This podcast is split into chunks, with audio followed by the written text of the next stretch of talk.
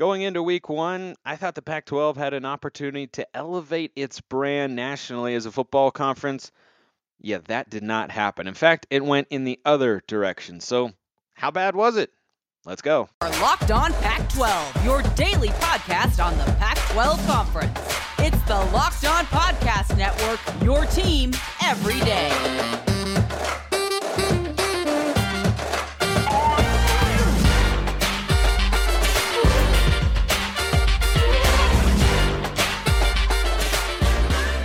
Welcome, everybody, to another episode of Locked On Pac 12. I'm your host, Spencer McLaughlin, D1 play by play broadcaster. Thank you for making this your first listen or your first view of the day. Part of the Locked On Podcast Network, number one source to stay up to date with the Conference of Champions. Like, comment, subscribe wherever you're listening to or watching the show. Big thank you to everybody out there who has done so already. We are approaching that lovely number of an even 1,000 subscribers on YouTube. A big thank you to everybody out there for supporting the show, and a big thank you to Carter Baines, senior editor and writer at beaverblitz.com, who's uh, a fan of one of the few teams that actually had a good weekend in the Pac 12. There were a couple.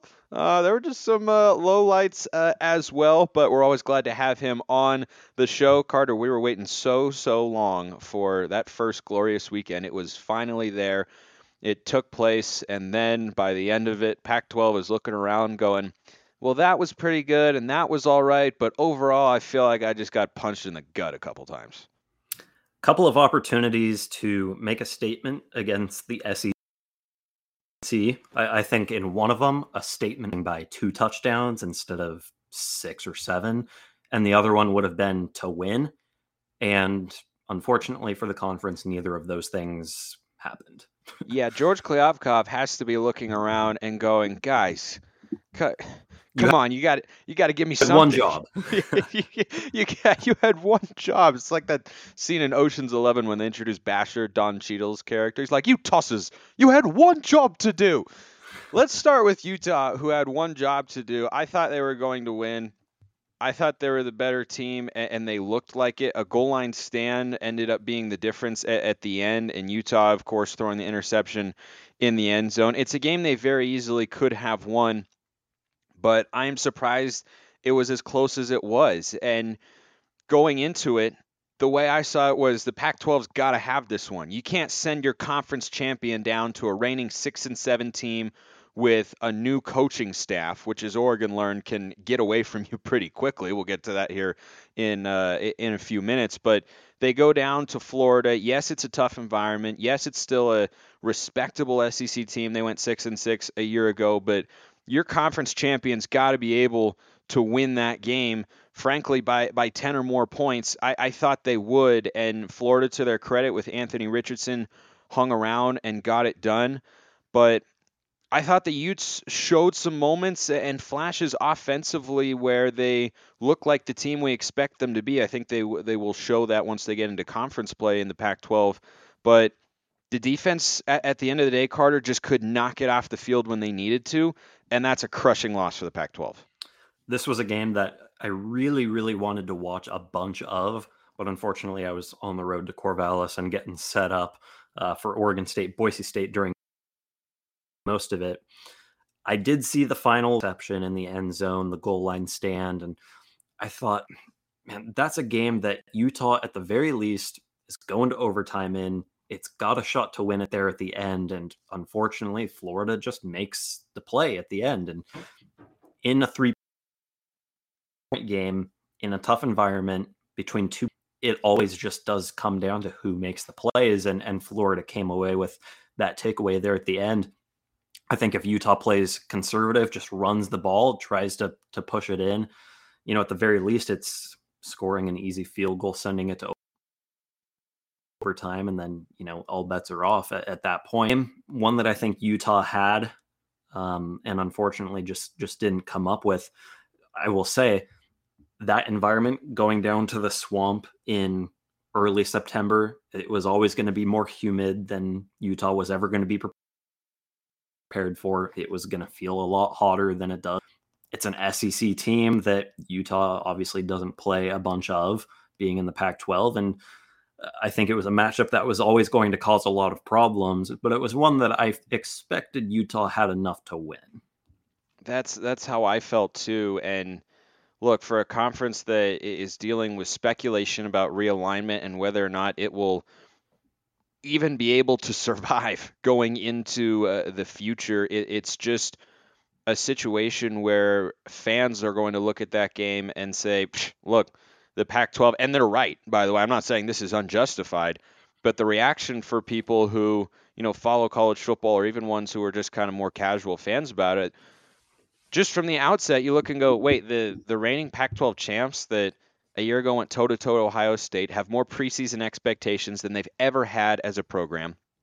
Top 10 nationally. You're telling me they can't beat a Florida team out of the SEC that's off a six and six season. Like that's just reputationally bad. And it was a close competitive game, to be sure. But even the fact that it was, and the odds makers thought it would be, and they were correct, even the fact that it was is enough for people to continue to elevate the narrative. And again, there's a lot of legitimacy there, as we'll get to with Oregon and Georgia, that the Pac 12 is just not even close to these other conferences. I mean, your conference champion can't go in and beat a team in the middle of the road. I mean, other conferences, think about like literally any other conference, right? Who's the class of, of, of a particular conference right now? Let's say uh, the, the Big 12. It's probably Oklahoma, right? Coming yeah. off like Lincoln Riley, no Lincoln Riley. It's probably Oklahoma or Oklahoma State. Does anyone think that Oklahoma would go into a middling Big Ten team like Wisconsin and, and lose, or a Minnesota, or heck, that Florida game, right? And, and Florida showed some really good things that they're clearly a more well coached team, and maybe they'll end up having a great season. But that, that's just one that, for people who are not going to look at the details and give it every little bit of context, like we will here on the show for those of us who follow it really closely, it's just a horrible, horrible optical look for the Pac 12 where your champion can't beat an average SEC team? Look, the Pac 12's goal right now, its its main primary goal, and, and George Kliavkoff has said this, is to get back to the college football playoff. It's to have a contender that at the end of the season is one of the top four teams in college football. Here we are after one week. It's possible that USC will be the highest ranked Pac 12 team when the AP poll comes out. And, you know, I mean, Utah probably shouldn't slide seven spots and USC shouldn't go up seven spots. But the aggregate of what happened in those two games, you could see USC jump Utah. USC has so much to prove that if we're talking about, you know, the second week of the season, USC is all of a sudden the Pac 12's primary candidate to go to the, the yeah. college football playoff. I mean, you can't bank on that. You can't even remotely bank on that. And and Utah now is is fighting an uphill battle where it's probably going to have to go undefeated in Pac-12 play. It's probably going to have to finish the season 11 and 1 if it's going to make the college football playoff. And at the end of the season when the committees go in head to head and saying, "All right, well, do we let in a one-loss Pac-12 champion or an undefeated you know, insert um, group of five school here or a one loss non SEC champion, you know, an Alabama or a Georgia, probably. Has Utah done enough at that point?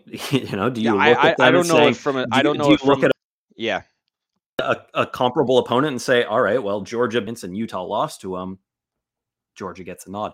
Yeah, it, it's a game that you know, I, I, think three months down the road, we're going to be looking at and saying, man, the Pac 12 needed that one.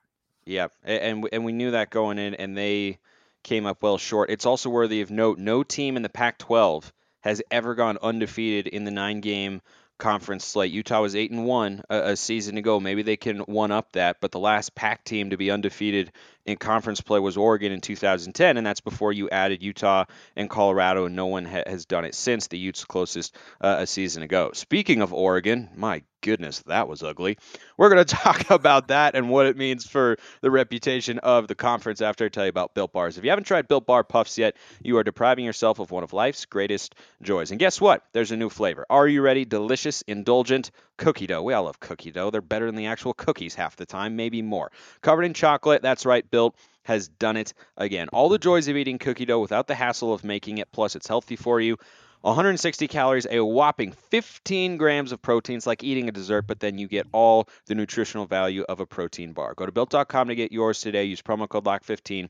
Get 15% off your order. That's promo code locked on 15 for 15% off at built.com. Again, that's code locked on 15 for 15% off at built.com. All right, Carter, let's flip over to Oregon. And no one expected them to win this game. I didn't expect them to win this game. But I expected them to do more than that. It was how many ways to Sunday can we say rocky, rough, bad, unfortunate, not ideal, suboptimal, not what you were looking for sort of start for Dan Lanning in Eugene? It's one game, and yes, you shouldn't overreact to it, but again, go back to how the conference is now viewed after the first weekend of college football here in 2022. Utah loses a game that they should have won, and Oregon is non competitive in a game that they shouldn't have won, but they should have been able to at least been competitive for a half. And it was really never close. Georgia moved the ball at will. Oregon's defense couldn't get off the field. The offense for the Ducks moved the ball the first couple of possessions, but then struggled after that, and they were never able to get into the end zone. I mean, that's just a bad look overall. I, I think the Utah one was a little worse because they were favored, but Oregon did not do the Pac 12 any favors from a reputation standpoint, just not even looking like they showed up ready to play. It was, dare I say, worse than all of those adjectives you just rattled off. I mean, no, nobody expected Georgia or Oregon to win this game. I don't think a lot of people even really expected it to be like you know close but I don't 46 point win, you know, out, outside no. of Georgia circles. I, am sure Georgia fans said, oh, Pac 12 team, yeah, let's go.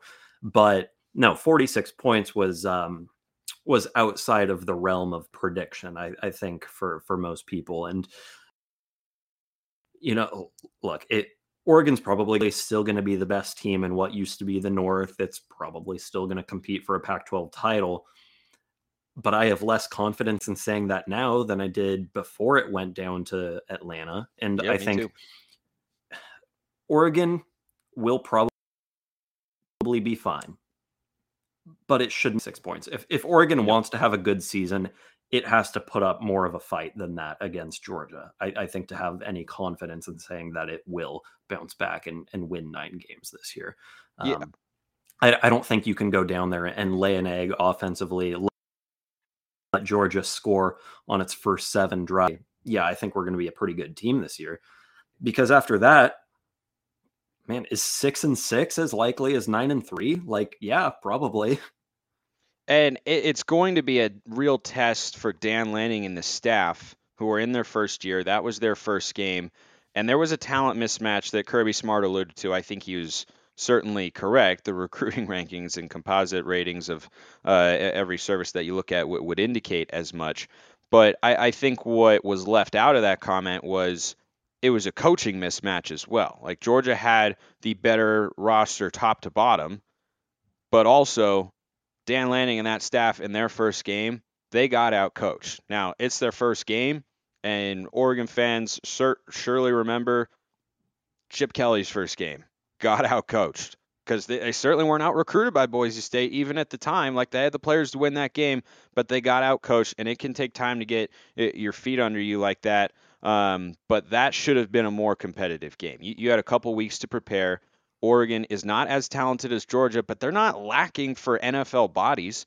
I mean, defensively, you've got probably four guys who are going to be playing on on Sundays after this season. Your two linebackers, Noah Sewell and Justin Flowe. Now, Flowe just hasn't played a lot of football, and he's physically gifted, but he looked very just undisciplined as a player. He was just kind of, you know, a hammer in search of a nail, and he was not always remembering that assignments matter in defensive schemes. Noah Sewell play on Sundays. Christian Gonzalez probably gets drafted after this year, and then Brandon Dorlus is maybe a mid to late round guy, but certainly that caliber of, of player. And if you have at least that amount of talent, and then you look at the way Oregon's recruited the last few years, it shouldn't have been that bad. It was. It's still not on Georgia's level. There was a gap, but if you're going to allow I mean, you shouldn't allow 49 points to the Bulldogs, and they pulled their offense before you know it, it actually got worse. So it could have been even worse than that. It should have been a, a little bit. It should have been a little bit better. It should have been 38 to 17 or 38 to 20. You know, and Oregon's hanging around for the first half. I think that was a reasonable expectation. My score prediction was 34-20. Obviously, that was way, way off, and it, you know, it's it's a disappointing start for Lanning and, and the staff. But now it's about the sort of resilience that they can instill in their team going forward because, like you said, you have nothing to feel good about. I mean, literally nothing. There is nothing positive to draw from that particular game other than maybe the Ducks ran for four and a half yards a carry. That's a good sign. That that's literally the only thing you could look at and go, yeah, that went well. Literally nothing else. Let's go to some positives now, because that's enough negativity about the Pac-12. It wasn't all bad this weekend. It wasn't all bad. It was mostly bad, but it wasn't entirely bad. And I'll I'll tee you up here, Carter. You cover the Beavs. You follow this team. You and I came on here before the season and said five and a half wins. Boy, that's really low. I had them at eight and four. Man, they looked like a 10 win team against Boise State because that, not exactly on the Georgia to Oregon level, but that was the same sort of vibe where they controlled the game from the start. The offense was clicking. Trent Bray got off to a could you get off to a better start as as a new full-time defensive coordinator? What did you see from the Beavs? I saw a defense that forced five turnovers, four of those coming in the first half, three of those chasing Hank Bachmeier, a veteran quarterback who I think was expected to take the next step and become one of the best quarterbacks in the Mountain West, uh, if not, you know, all of West Coast college football. Uh, you know, it, that defense forced him out of the game for a redshirt freshman after a quarter of play. It's a defense that allowed about 300 yards total, um, outside of a 74 yard scramble a quarterback on a broken play. It allowed 50 yards. It just flew around. you know, it's I, have been hyping up this defense under Trent Bray all offseason, saying how it's revitalized, how it's playing with energy, uh, how it's finally able to go out and just do what it's supposed to do. And that's exactly what we saw. It, it lived up to the billing.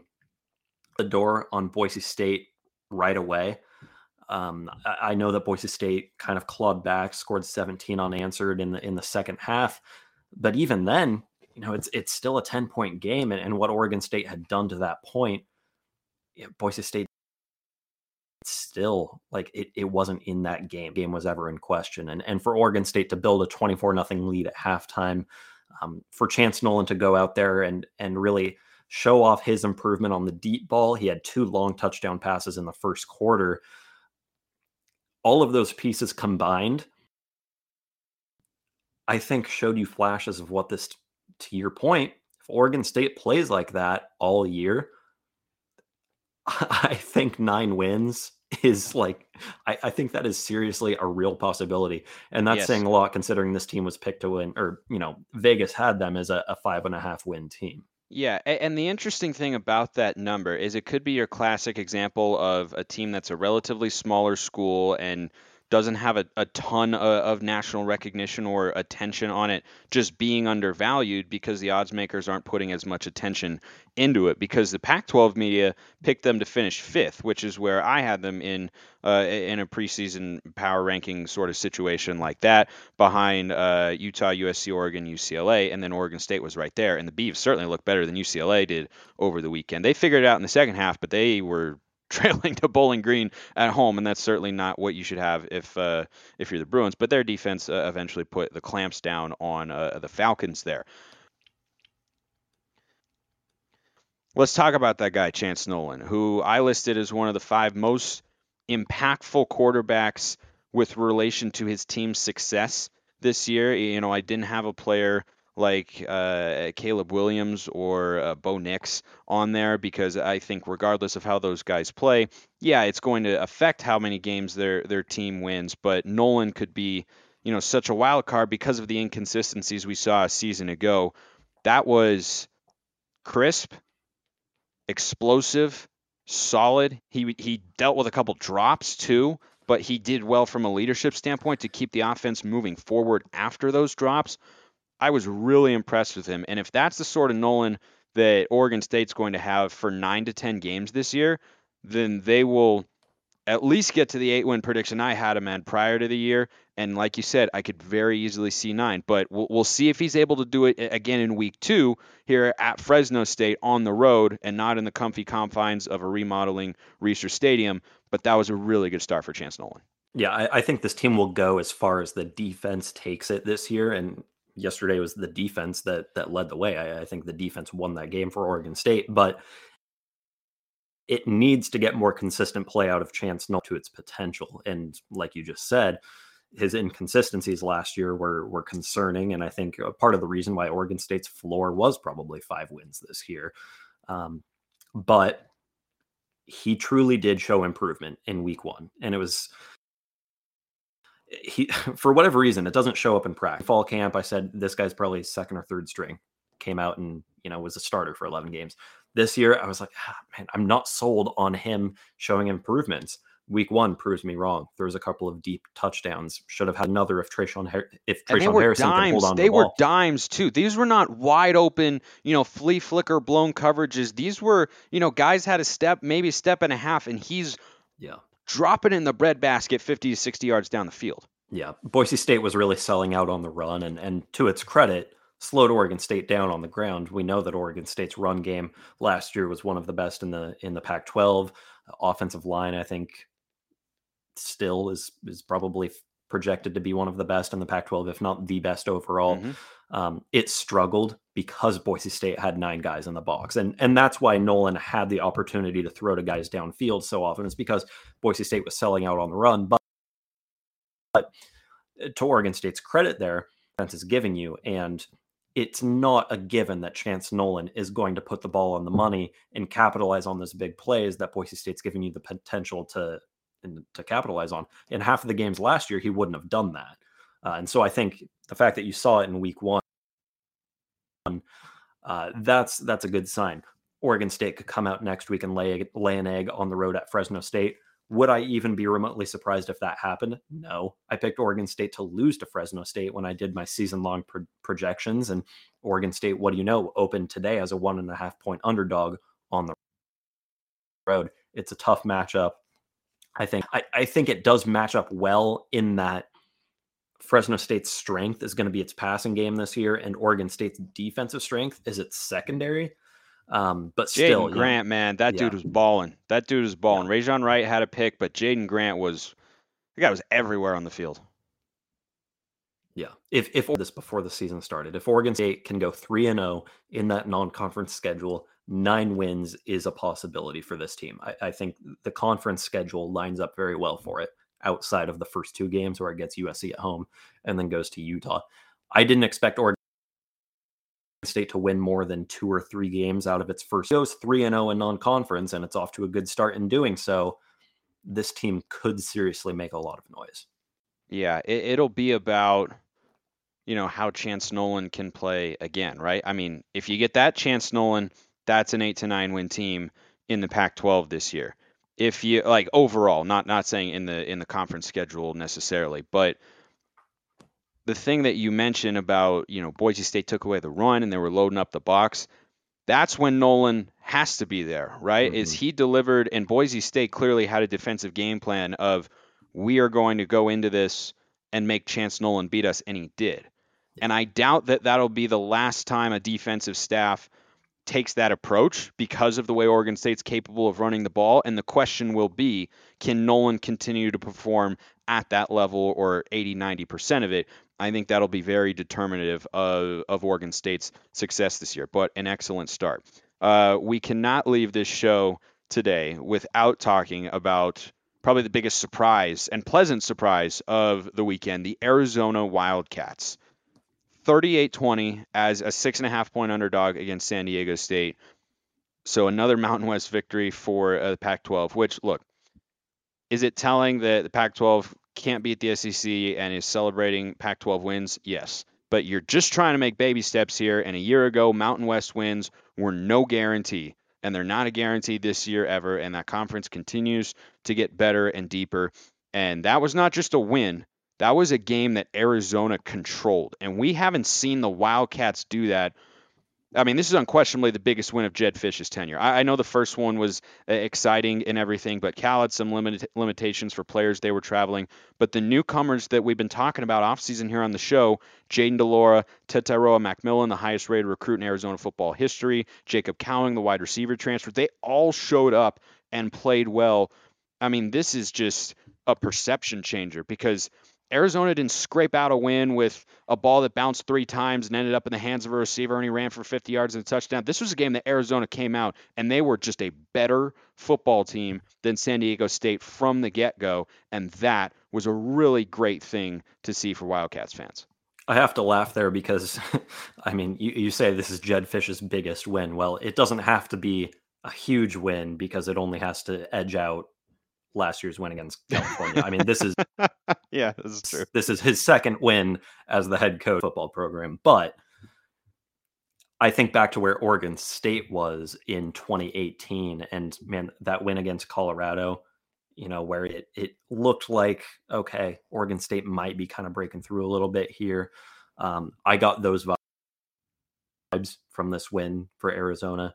Just you just you need to have a statement win. You need to win a game where people aren't yes. necessarily expecting it for you to say, all right, that is tangible progress in this rebuild. Because last year, I don't think anyone was like particularly shocked that Arizona beat a Cal team that was out with out like 50% of its team because of COVID. I think starters were out. Like if Arizona was going to win a game last year, it was either Northern Arizona, which it didn't, or Cal without half of its team. Um, and and I, I think looking at the model that Oregon State followed, you need a game that you go in and you win and say, wow, okay, we didn't expect this team to win considering where it's at in its rebuilding process. And that's what Arizona did yesterday, beating San Diego State by 18 points. Yeah, a, a statement win is the best way to put it. I mean, that game was played on uh, CBS, so you had a good amount of people watching and that was Which, that was. can game... we just appreciate that Arizona San Diego State was on CBS? Yeah, I know. I didn't see that one coming either. But again, props to the Wildcats for yeah. taking advantage of that opportunity. Now, I've gotten a lot of messages from Arizona fans, and look, I'm, I'm never going to be super bitter when I'm wrong about stuff. I'll be wrong about things all the time here on the show. I'll be right about things all the time. It's kind of the nature uh, of uh, show hosting. But a couple Arizona fans want to know if my perception of them and whether my schedule prediction would change. My instinct is yes, because it was such an impressive win. Not just the fact they won, but how they won. It was very impressive. But I want to see this Mississippi State game first. I want to see how they fare against. Uh, maybe that will be the Pac 12's lone win against the SEC, Arizona against Mississippi State. We would take it at this point. But it's always important to not overreact to week one. I am not trying to rain on Arizona's parade. I am so happy for Wildcat fans because they have been so bad for so long and it's just miserable. And I think it's the Seattle Mariner fan in me it is in my DNA to empathize with teams and programs that are bad for a long period of time. It sucks, and we all know it sucks. None more so than the Mariners, who look really good, by the way. But the Wildcats, I think, have got to show if if they are competitive with Mississippi State all throughout the game, then I'll look and go, yeah, that could be a five, seven win team, maybe. But I think that's going to be a barometer, right? Because now that you've made this statement, if you're Arizona and Jedd Fisch, you've got to go out and show it wasn't a fluke, that it wasn't a day that San Diego State was just off with or, uh, you know, a- anything else. It can't be a, a one off, right? You, you've got to show it when you've won two games over the last three seasons, essentially, in 2020's half a year. But you, you got to show it more than one week at a time but man, that's a good start. Seven wins, huh? Okay, we'll see. We'll see. yeah, I mean, I mean, yeah, that's I'm... like that's here. Okay, I came on. I, I think it was this show. It, it, could have been, you know, Beaver Blitz's podcast too. It, it, was it was some show, and I think it was this one before the season. I said Arizona's not the worst team in the Pac-12 this year. I so never thought. I never thought that. I no, I, I looked at their their over and win total. I said two and a half Give me the over. Man, that's off to a good start because now I feel more confident about them beating North Dakota State. Yeah. I I said if there is a really, really bad team, it's going to be Colorado. Um, you know, it, it could be Cal even, but it's not going to be Arizona. After how hard the Wildcats played for Jedd Fisch last Yeah. year in his first year, after the offseason that program had recruiting wise, I mean, you got to remember some of those guys are coming in as true freshmen right now and are probably going to be better than some. Um, everything over the last 12 months led me to believe that Arizona was priming itself for a pretty quick rebuild. Um, I I didn't know what to expect when they hired Jedd Fisch, and it it certainly wasn't this. Um, but no, I, I, I said Arizona's not going to be the winner. It might only win three games, but it's going to take a step forward. And I, I think an 18 point win over a solid Mountain West team in week on one the road, on on the road. I mean, the that was- game that at was- a new stadium. Yeah, that was unimaginable, unthinkable, impossible a year ago. Yeah. and then it and then it just and then it just happened. I just that was the that was the biggest surprise to me of the weekend, even more so than the disappointments that we started off uh, talking the show about. When I, uh, you know, I I was working on Saturday and I looked at the scores and I saw they were up big in the fourth quarter and my eyes popped like a cartoon character, eyeballs coming straight out of the sockets. You know, I mean, it was just a welcome sight and Jedd Fisch and that entire Arizona staff and the administration, they're hyping up this game against Mississippi State as they should. And they got to sell it out. And Wildcat fans, if you're watching, get to Tucson. Get to Tucson. Go to that game. If Jedd Fisch, think about this. I've said for weeks on the show, Oregon State starts 3 and 0. They could be getting at least top 25 votes, maybe even get into it. If Arizona beats San Diego State and Mississippi State and then tops off with a win against North Dakota State to be 3 and 0, they could be in that category. That's so I hadn't even thought about that because I really did not think they were going to be ready to beat San Diego State or Mississippi State yet. We will have to see. We'll end it there for the day. Might have to bring Carter Baines back later in the week. Senior editor and writer at beaverblitz.com. Every week in college football just brings you more storylines for the next one, and we will continue to cover them. But Oregon State and Arizona, the biggest winners this week in the Pac 12. Carter, it is great to talk to you as always, my man. Thanks for having me. I'm glad we have real football to talk about. Yes, yes, indeed. Even if it's not the football we want to see in our beloved Conference of Champions. Very true. I appreciate everyone listening. See you next time and have a wonderful rest of your day.